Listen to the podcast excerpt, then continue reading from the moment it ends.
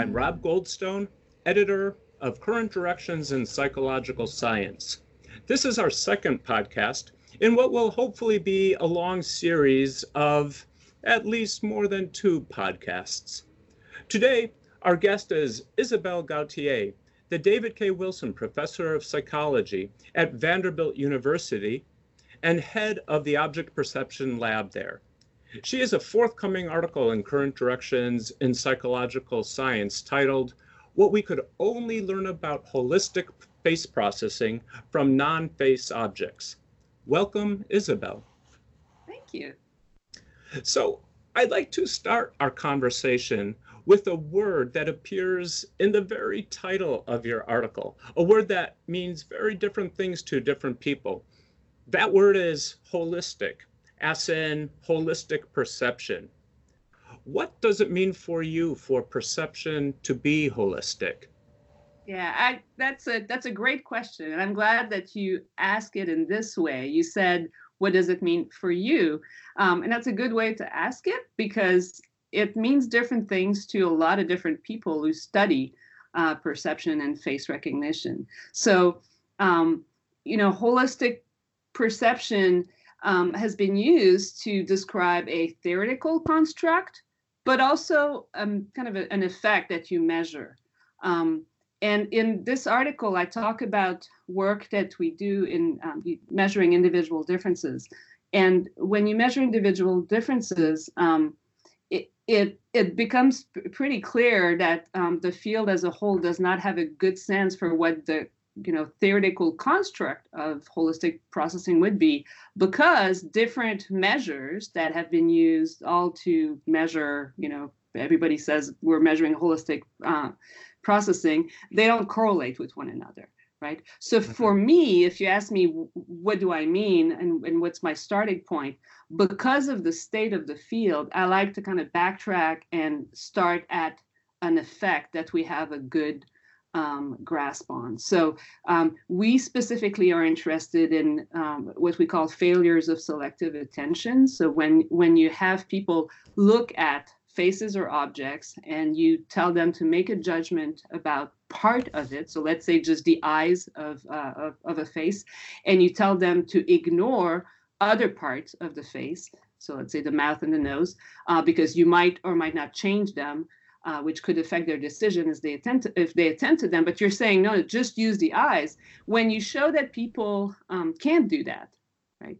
Um, they can't ignore the other parts. Then um, you know because they they fail to selectively attend, uh, we call that um, uh, a, a, holistic processing effect, and we're interested in it because um, it has been repeatedly shown to be you know a very strong effect for faces but is typically not observed for non-face objects um, in, in most conditions. So, so we really start with that effect. And even though, you know, most of the time it's nice to be able to start at a higher level than this, in this field, there's so much confusion that it's good to kind of start there first um, and kind of try to see how far up you can go explaining what's going on, um, you know, based, based on that effect. Yeah. Great. Thanks for, for that clarification.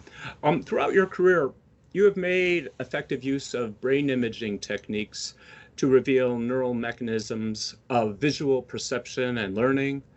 Are there particular parts of the brain devoted to holistic versus analytic processing?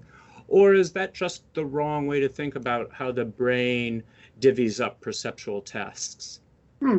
Um, so yes, what, what we have found over a number of studies and, and consistent with other people's work too is that um, the, the face selective areas in extrastriate cortex, in particular the fusiform face area, um, tends to, um, it will become selective for objects for which you have developed a certain kind of expertise and that kind of expertise we often we call it holistic expertise because it's not just any kind of expertise with objects that will lead to this. So if you if you learn to individuate objects um, that are you know very visually similar to one another like different birds or different cars or we do this with novel objects sometimes so if you learn to individuate them let's say associate a name with each individual object um, and you get really good at it um, uh, we can measure holistic processing, so those failures of selective attention that I was um, I was describing before. And what we find is that if this happens, if you process these objects holistically, behaviorally in the scanner, we also see increases of selectivity for these objects in the fusiform face area. And we have even um, correlated the extent of holistic processing and the selectivity uh, in the in the fusiform face area or FFA to these objects. So I wouldn't say FFA is a is a is an area devoted to holistic processing, but holistic processing is has been a good marker um, for um, you know as a hallmark of the kind of um, expertise that recruits this area. Great. Okay. Very interesting, um, uh, different perspective on what FFA is doing than I've heard before. And it fits with uh, the general argument that you make in your article for an integrated understanding of how people perceive faces on the one hand and how they perceive other objects like can openers, cars, canaries on the other hand. Um, and this is an interesting argument that you're arguing for this integration between these uh, different object perception categories because there's a long history in psychology of people claiming that faces are special in some ways, partly because of what you were just saying before, that there's parts of the brain like the FFA that are specialized for the processing of faces, and also because newborn infants so unique responses to faces compared to other objects, including upside down faces. So, in what ways do you think face perception is and is not special? Hmm. Um, yeah, that's a big question. and it does relate to several um, aspects of my work. I, I would say that I see face perception as specialized, right? So it's special because something has specialized it, and I've been that's kind of what I've been studying, um, uh, you know, for a long time. So I don't deny all of the behavioral or neural effects whereby faces, um, you know, are processed differently than than non-face objects. But I actually do not know of any um, of these effects that cannot be somehow replicated under the right conditions for non-face objects. Mm-hmm. So. Um, so so so faces are interesting uh, as as a kind of expertise, and and there's a bunch of other kinds of expertise that we have. But you know, of course, faces is uh, face perception is is especially interesting because it's nearly universal. So it's very um, it's very easy to find people who are really good at face recognition or at least have had a lot of experience with faces. Um, and, and that's part of the, um, the, the reason I gave this title to this paper and kind of pointed out that if you want to try to understand some of the reasons why faces are special, it may be um, uh, less than ideal to actually study that with faces because if experience is involved, and especially if you're interested in um, uh, using individual differences in experience, it's very hard to get enough of a range in um, in experience uh, with faces. Because even those of us who may not have as much, you know, have, have, have had as much experience with faces as others, we still have had a whole lot more um, than um, you know with the kind of objects that we use in the lab, and yet we can get uh, face-like effects in a few hours, you know, in, in our studies. And so, um, and some of these effects are very large. So within 10 hours of training with objects, we get, we get, um, you know, effects of holistic processing that are about 75% of the effect size that you get with faces. But so that's just 10 hours. So it would be hard to find someone out there who doesn't have, you know, 10 hours of experience with faces. Um, so, um, so so face perception is is is is special in many ways. And if you want to understand why some you, you kind of have to to um, uh, take a step back and and kind of try to replicate some of these effects with other things.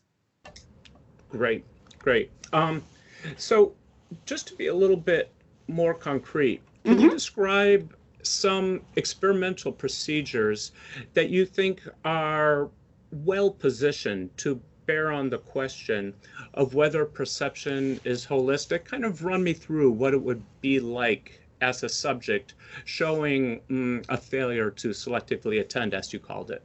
Yeah, sure. Um, so uh, the the most famous task in um, in this area that's been used quite a bit uh, is called the composite paradigm.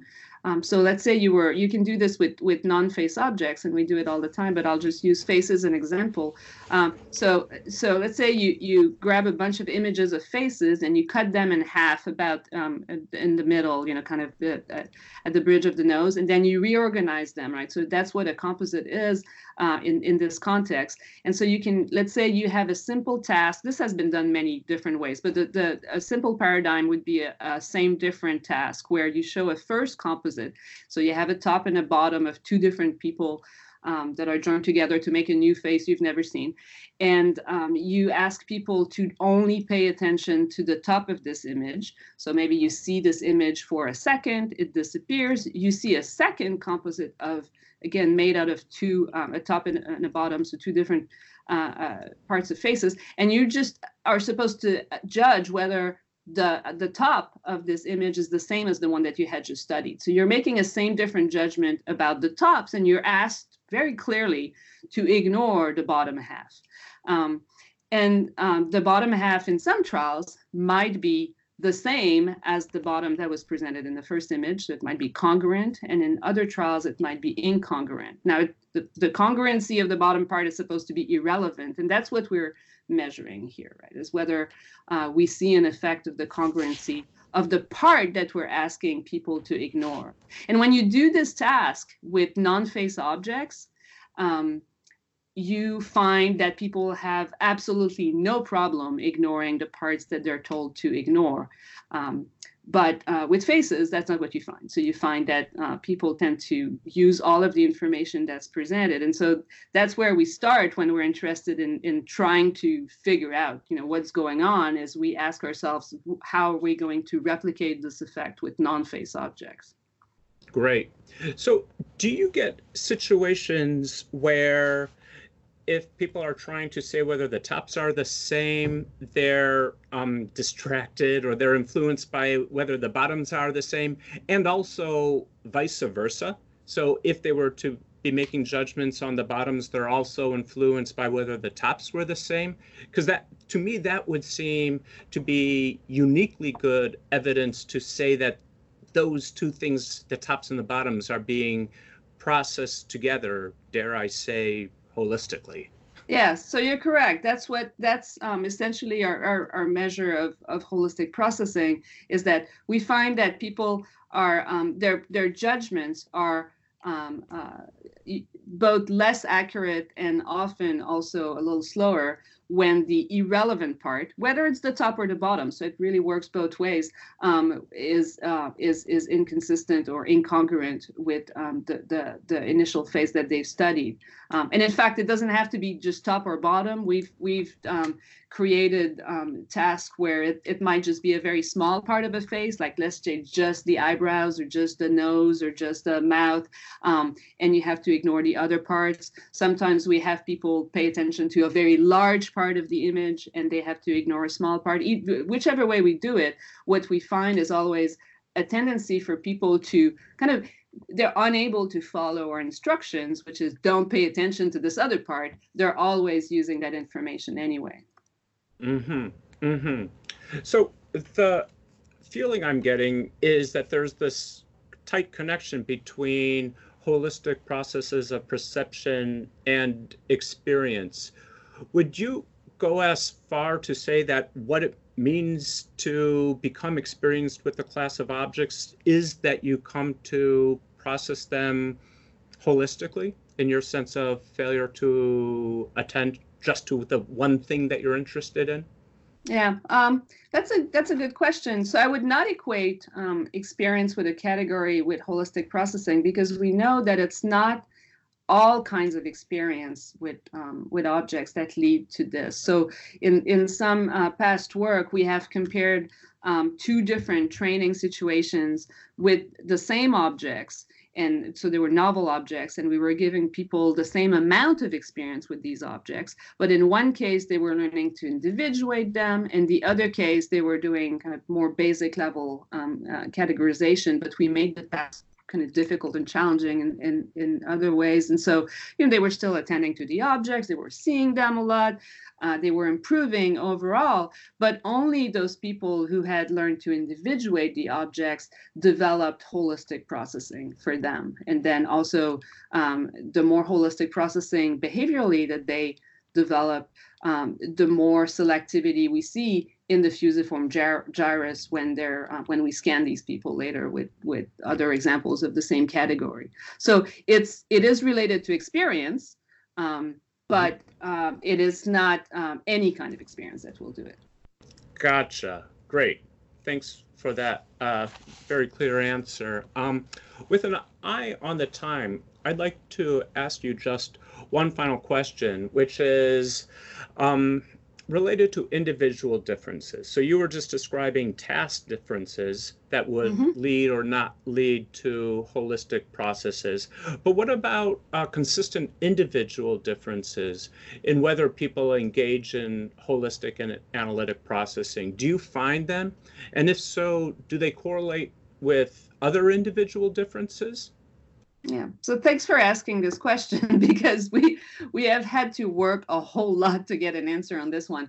Um, because to ask this question about individual differences, you first need a reliable measure of holistic processing. And when we um, started to work on this several years ago, um, that's the first thing we realized is that even though the measures were very good at detecting the average um, effect of holistic processing, it was very very bad at at measuring individual differences in a reliable way. So once we were able to, I'll spare you, you know, two years we spent, you know, designing that task. But once we had a measure that basically had strong internal consistency, um, so the different trials all contributed to the same um, the, the, same the same construct.